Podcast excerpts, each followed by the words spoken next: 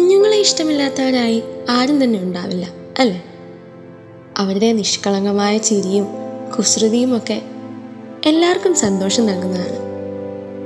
തന്റെ സ്വാർത്ഥ ലാഭത്തിനു വേണ്ടി ഒരു കൂട്ടം പിഞ്ചു കുഞ്ഞുങ്ങളെ കൂട്ടക്കൊല ചെയ്ത ഒരു കൊടും ക്രൂരനുണ്ട് ബൈബിളിൽ. ഹെറോദേസ് രാജാവ്.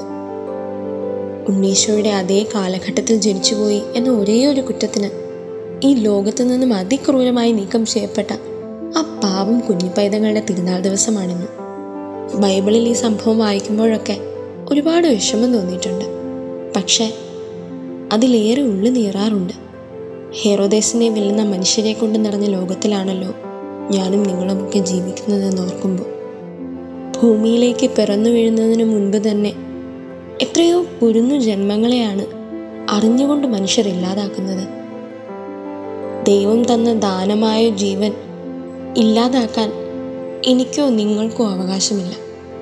സ്വയം ദൈവമാകാൻ അഥവാ ദൈവത്തിന് തുല്യമാവാൻ ശ്രമിച്ച നമ്മുടെ ആദ്യ മാതാപിതാക്കൾക്ക് സംഭവിച്ചത് എന്താണെന്ന് അറിയാത്തവരൊന്നും അല്ലല്ലോ നമ്മൾ മറ്റൊരു ഹെറോദേസ് ആകാതിരിക്കാം നമുക്ക് ദൈവം നമ്മെ സമൃദ്ധമായി അനുഗ്രഹിക്കട്ടെ.